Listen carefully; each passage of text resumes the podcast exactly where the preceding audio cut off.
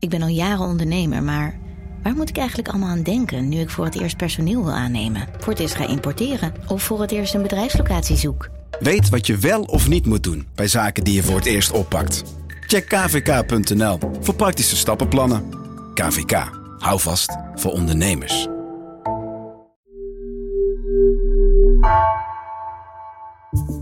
Vanaf de redactie van NRC het verhaal van vandaag. Mijn naam is Floor Boon.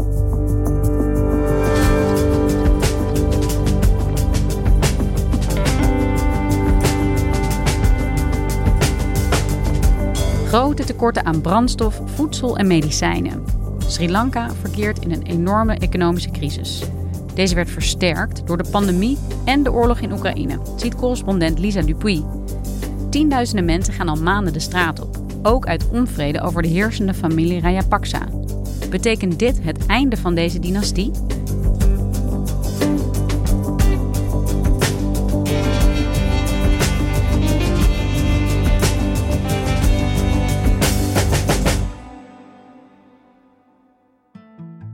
Hey Lisa, wat ontzettend leuk dat ik jou hier tegenover me heb in de studio op onze redactie aan het Rokin in Amsterdam. Uh, dat is helemaal niet zo vanzelfsprekend, want ja, jij woont niet meer hier. Normaal gesproken uh, spreken we jou vanuit jouw standplaats New Delhi in India. Ja, klopt. Ja, nou dat is sinds vier maanden mijn nieuwe standplaats. En toevallig zijn deze week correspondentendagen. Dus dat betekent dat iedereen uit de wereld terugkomt gevlogen naar Amsterdam. Ja, en terwijl jij hier in Nederland zit, speelt er ook van alles in jouw gebied. In het gebied waar jij correspondent bent. Uh, nu op dit moment in Sri Lanka. Wat is er precies aan de hand daar? Sri Lanka heeft te maken met een economische crisis. Echt een hele diepe crisis. Uh, die voor mensen ook in hun dagelijks leven heel veel problemen oplevert. Producten niet meer te krijgen, niet meer te betalen. Er is stroomuitval regelmatig. En al die concrete zaken hebben mensen gewoon genoodzaakt om eigenlijk de straat op te gaan. Ze wisten niet meer waar ze met die onvrede, gezamenlijke onvrede, terecht moesten. Dus dat heeft geleid tot wekenlang uh, protesten. En wat ik bijzonder vond, is dat het protesten waren van iedereen. Dus uh, mensen uit verschillende bevolkingsgroepen hebben nu het idee tegelijk geraakt te worden. Eigenlijk door een gezamenlijk probleem in Sri Lanka. En dat heeft dus al die verschillende groepen genoodzaakt tot uh, protest. Ja, want wat is Sri Lanka voor een land? Kan je het een beetje omschrijven? Ja, het is een eiland, 22 miljoen inwoners. Uh, van wie 80% op het platteland woont. Dus een, uh, een economie, of in ieder geval een land, dat gedreven wordt door, door landbouw. Veel kleine boeren, mensen die zich ook daarmee uh, zichzelf in stand uh, houden. Een land dat heel erg hoopte op heel veel toerisme. Uh, want het is prachtig. Echt een heel mooi exotisch tropisch eiland. Maar het is ook wel een, een, een, land dat een geschiedenis heeft van tegengestelde belangen van verschillende bevolkingsgroepen. De grootste populatie, dat zijn uh, Singalezen. Dat is een, een, boeddhistische groep. Maar er zijn ook andere bevolkingsgroepen, onder wie de Tamils. En dat is er een, een minderheid die kort na onafhankelijkheid ijverde voor meer burgerrechten. De Tamil-tijgers vechten sinds 1983 voor een eigen staat. Een guerrilla-oorlog waarbij ondertussen meer dan 50.000 mensen zijn gedood. Bijna wekelijks vinden er gevechten plaats tussen de partijen, waarbij steeds tientallen doden vallen. 1 miljoen mensen zijn op dit moment in eigen land op de vlucht voor het oorlogsgeweld. En die bloedige guerrilla-strijd is zeg maar 2009, 2010 ten einde gekomen. Dus nog niet zo heel lang geleden, 2009, 2010, uh, ja, uh, ja, was de bevolking vooral in strijd met elkaar. En nu gaan ze ineens uh, zij aan zij de straat op. Ja, klopt. Die burgeroorlog kwam ten einde in de zin dat er, dat er niet meer openlijk wordt gevochten. Tamils zijn nog steeds op zekere hoogte achtergesteld. Die wonen bijvoorbeeld ook in de rurale gebieden uh, in het noordoosten van het land. Maar nu, door de economische problemen, hadden mensen in welvarender delen van het land, die ondervonden ook heel veel hinder en ook heel veel problemen van, uh, van politiek beleid. Ja, dus dat heeft er wel voor gezorgd dat, dat in ieder geval een besef groeide bij meerdere delen van, van die uh, Sri Lankaanse bevolking. Oh, er gaat hier politiek of in het beleid gaat hier iets niet goed. Ja, want uiteindelijk gaat het dus over een economische crisis in Sri Lanka, die mensen op dit moment noopt om de straat op te gaan. Wat is er aan de hand? Waarom doen ze dat precies? Nou, de economische problemen hebben een hele lange aanloop. We kunnen teruggaan naar die burgeroorlog. Toen die ten einde was, was er de hoop op, uh, op veel ontwikkeling. Er werden flinke leningen aangegaan voor grote infrastructuurprojecten. Omdat Sri Lanka onder andere hoopte op een flinke toestroom van toerisme. Dat is ook al gebeurd. Maar wat dat toerisme weer een flinke knauw heeft gegeven, is de pandemie. Dus er kwamen veel minder mensen. Dat is een probleem voor de resorts, maar dat is ook een probleem voor allerlei andere mensen die in hun dagelijks leven klusjes daarvoor doen of uh, in, als gids werken. Dus die economie lag eigenlijk gewoon plat. En zoals ik zei, er zijn veel boeren uh, in Sri Lanka, maar daarmee heb je het eigenlijk ook wel gehad qua uh, eigen productie. Dus het is een land dat eigenlijk alles moet importeren. Nou, dan ben je wel heel erg afhankelijk van, ook van wat er in de rest van de wereld speelt. En dan is de allerlaatste druppel ook nog die stijgende prijzen van bijvoorbeeld olie als gevolg van de oorlog in Oekraïne. Dus deze economische crisis in Sri Lanka is echt een direct gevolg, of in ieder geval de manier waarop het nu tot uiting komt van de oorlog hier op het Europese vasteland. Ja, als je met analisten spreekt, dan zeggen zij dat is echt het laatste domino-steentje dat is eigenlijk is, is omgevallen. En hoe uitzicht dit voor de bevolking? Wat merken mensen hiervan in hun dagelijks leven? Het begon met uh, observatie dat er ontzettend lange rijen kwamen voor de benzinepomps. Mensen moesten uren in de rij staan uh, om hun tank te kunnen vullen. En dat, en dat raakte dus ook mensen die het normaal gesproken best wel goed hebben. Op een gegeven moment werd de stroom afgesloten. Dus dat gebeurt enkele uren per dag. En dan is er nog een tekort aan allerlei producten. Dus dat begon ook met uh, cement en melkpoeder en uh, uh, bepaalde etenswaren. Ik ben zelf in Colombo geweest, of in Sri Lanka geweest, half april. En toen zagen we ook dat er ontzettende medicijntekorten ontstonden. Dus dat waren al spullen die niet meer geïmporteerd konden worden. Ja, dat ging echt van, van bloedverdunners tot pijnstillers. Tot zelfs ziekenhuizen die zeiden, well, we kunnen geplande ingrepen bijvoorbeeld. Die gaan we gewoon schrappen. We gaan alleen nog maar spoed eisende hulp bieden. Want dat is eigenlijk alles waar we nog materiaal voor hebben. Ja, dus het is nogal ingrijpend. Hè? Ik bedoel, als je zelfs niet eens meer een medische ingreep kunt ondergaan. Ik kan me ook voorstellen dat dit alle lagen van de uh, bevolking uh, raakt. Ja, hoe, hoe reageren mensen daarop? Hoe begon deze onvrede zich in het begin te uiten? Ja, de eerste mensen die ik sprak, die zeiden tegen mij... ja, het was alsof we constant de hele dag aan het improviseren zijn. Uh, we hebben al uh, staatsexamens geschrapt omdat er geen papier is. Nou, moet je zien wat dat voor effect heeft voor studenten later. Um, nou, op een gegeven moment is je capaciteit om te improviseren houdt gewoon op. Dus die eerste protesten gingen echt over: hey, uh, regering, we moeten misschien erkennen dat het beleid tot nu toe niet heeft gewerkt. Dus dat was de reden dat mensen echt, echt met een economisch grief de straat op gingen. Zeiden we moeten gewoon een nieuw economisch plan hebben. Wat doet, die, wat doet de minister van Financiën? Wat, uh, waar heeft de president eigenlijk zijn goedkeuring voor gegeven? Ja, dus iedereen richtte zijn pijlen heel erg nadrukkelijk op die regering. Wat doet de regering van Sri Lanka? De regering van Sri Lanka die had dus in eerste instantie het plan opgevat om, om, om zoveel mogelijk intern te proberen de problemen op te lossen. Dus mensen moesten het maar proberen te rooien met de producten die ze echt alleen maar binnenlands uh, konden krijgen. Nou ja, dat, dat heeft geen effect op het medicijntekort bijvoorbeeld. Dus in februari, maart werd toch duidelijk dat dat gewoon niet lukte. Uh, het is gewoon ontoereikend wat Sri Lanka voor zichzelf kan, kan organiseren. Dus er was eigenlijk een soort teken dat de regering zei... nou, misschien kunnen we toch niet alleen. Voor heel veel demonstranten was dat al veel te laat. Die zeiden, ja, goedemorgen, dat zeiden wij, uh, dat zeggen we al heel lang.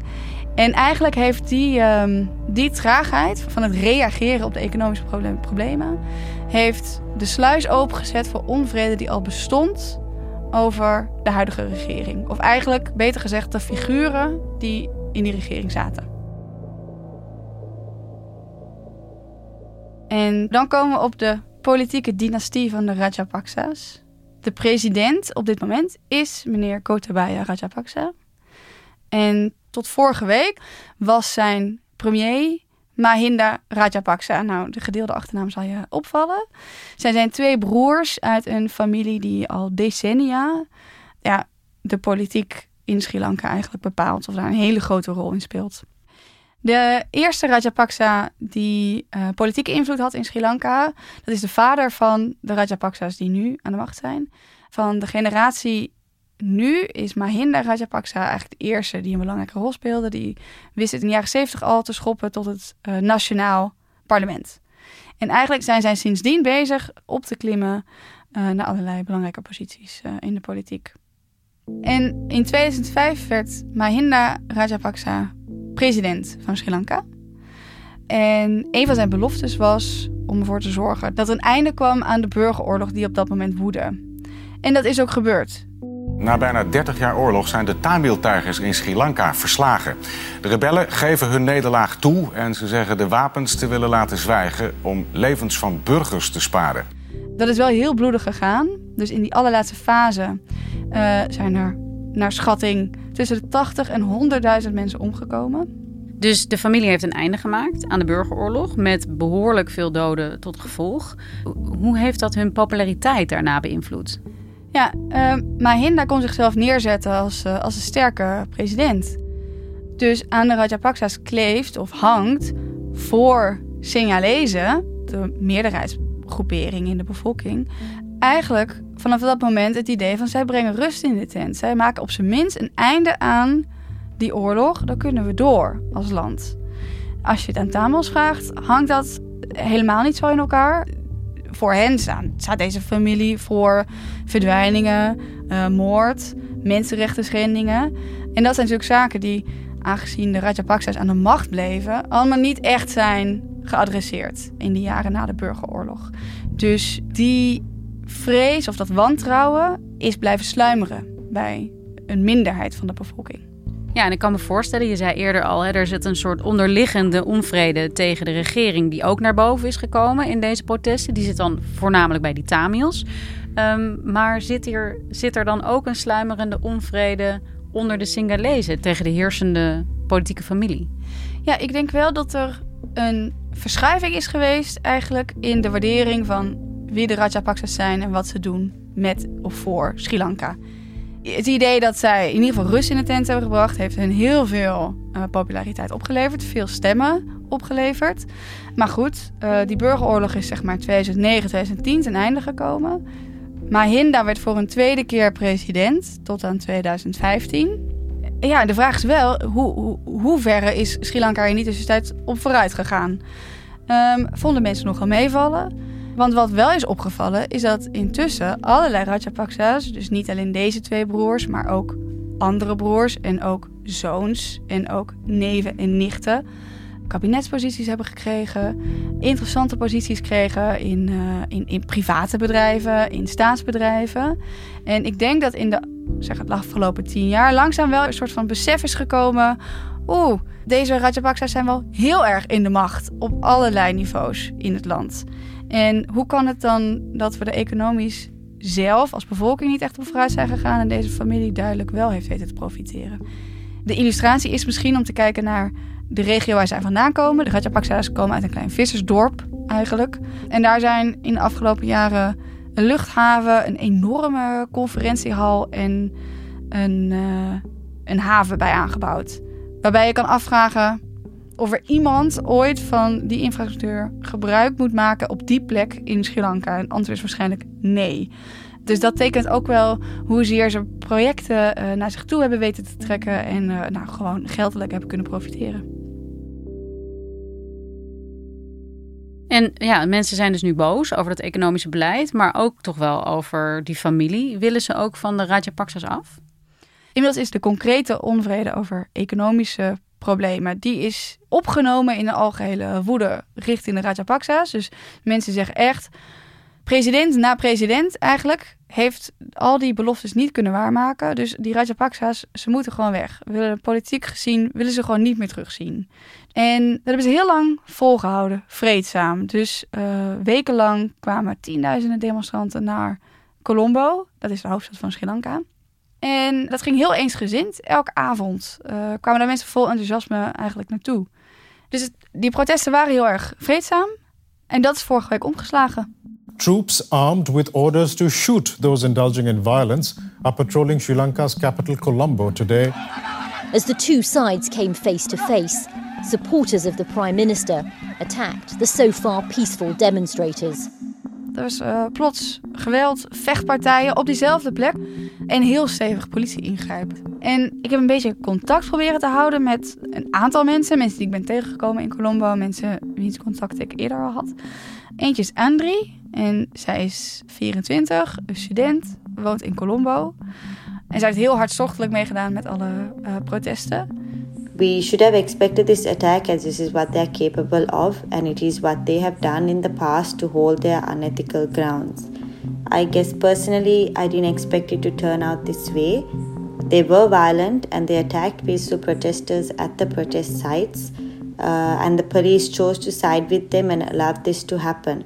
En de regering, de Rajapaksa's, die proberen nog wel uh, iets te doen om uh, de, de gemoederen wat uh, te temperen. Er zijn wat, wis, eer, eerder wat wisselingen geweest in het kabinet. Nou, dat heeft geen zoden aan de dijk gezet. Um, vorige week maandag zei Mahinda, weet je, ik stap op als premier. Mahinda Rajapaksa was an integral part of the crisis and he has now resigned. This is a big win for the Sri Lankan people. En dat is toch niet genoeg voor de demonstranten. Die zeggen toch, ja, de president blijft zitten. Dus de familie houdt nog ergens de touwtjes in handen. Daar zijn we gewoon helemaal klaar mee. Dat willen we echt niet meer. So these are demands by the people and the people will continue to protest until our needs are met, which also includes the president from stepping down immediately. En stel de demonstranten zijn vasthoudend, blijven hiermee doorgaan en krijgen ja, ook een beetje voor elkaar wat ze willen, namelijk het aftreden van deze regering. Wat dan eigenlijk? Is er een sterke oppositie die eventueel de macht zou kunnen overnemen? Nou, dit is wel echt de moeilijkste vraag. We weten zeker dat ze het heel graag eh, zonder Rajapaksa uh, willen doen. Inmiddels zijn ze ook niet heel erg gecharmeerd van de, de manier waarop de oppositie heeft geprobeerd in te stappen of te helpen of uh, heeft geprobeerd te profiteren, zou ik zeggen, van de politieke crisis. Eigenlijk zeggen mensen, ja, als de president opstapt, dan zou je nieuwe verkiezingen moeten instellen. Maar goed, we konden al geen papier betalen voor staatsexamens, dus laat staan dat we verkiezingen kunnen financieren. En wat ik heb gehoord van, van economen en analisten, er is een mogelijkheid tot een soort waarnemend kabinet. Maar weet je, uiteindelijk, die economische crisis is nu zo acuut wie het ook wordt of blijft als president, als regeringsleider, diegene zal waarschijnlijk met het IMF moeten gaan praten. En er moeten heel impopulaire maatregelen worden genomen in Sri Lanka. Dus um, de schulden moeten geherstructureerd. Waarschijnlijk moeten belastingen omhoog om de staatskas weer te vullen. Daar kan je echt niet aan ontsnappen. Dus Rajapaksa kan vertrekken. Maar dat heeft eigenlijk het probleem waar Sri Lanka voor staat niet opgelost. Dankjewel Lisa. Volgende keer spreken we weer vanuit je eigen standplaats. Ja, dan zit ik weer op mijn post uh, in New Delhi.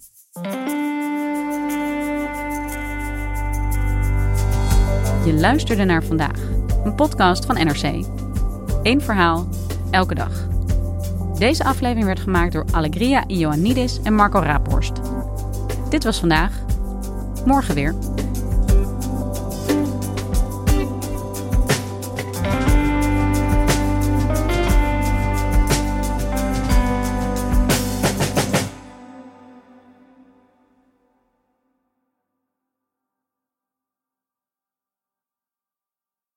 Technologie lijkt tegenwoordig het antwoord op iedere uitdaging. Bij PwC zien we dit anders. Als we de potentie van technologie willen benutten, kunnen we niet zonder een menselijk perspectief. Human-led, tech-powered noemen we dat. Ga naar pwc.nl.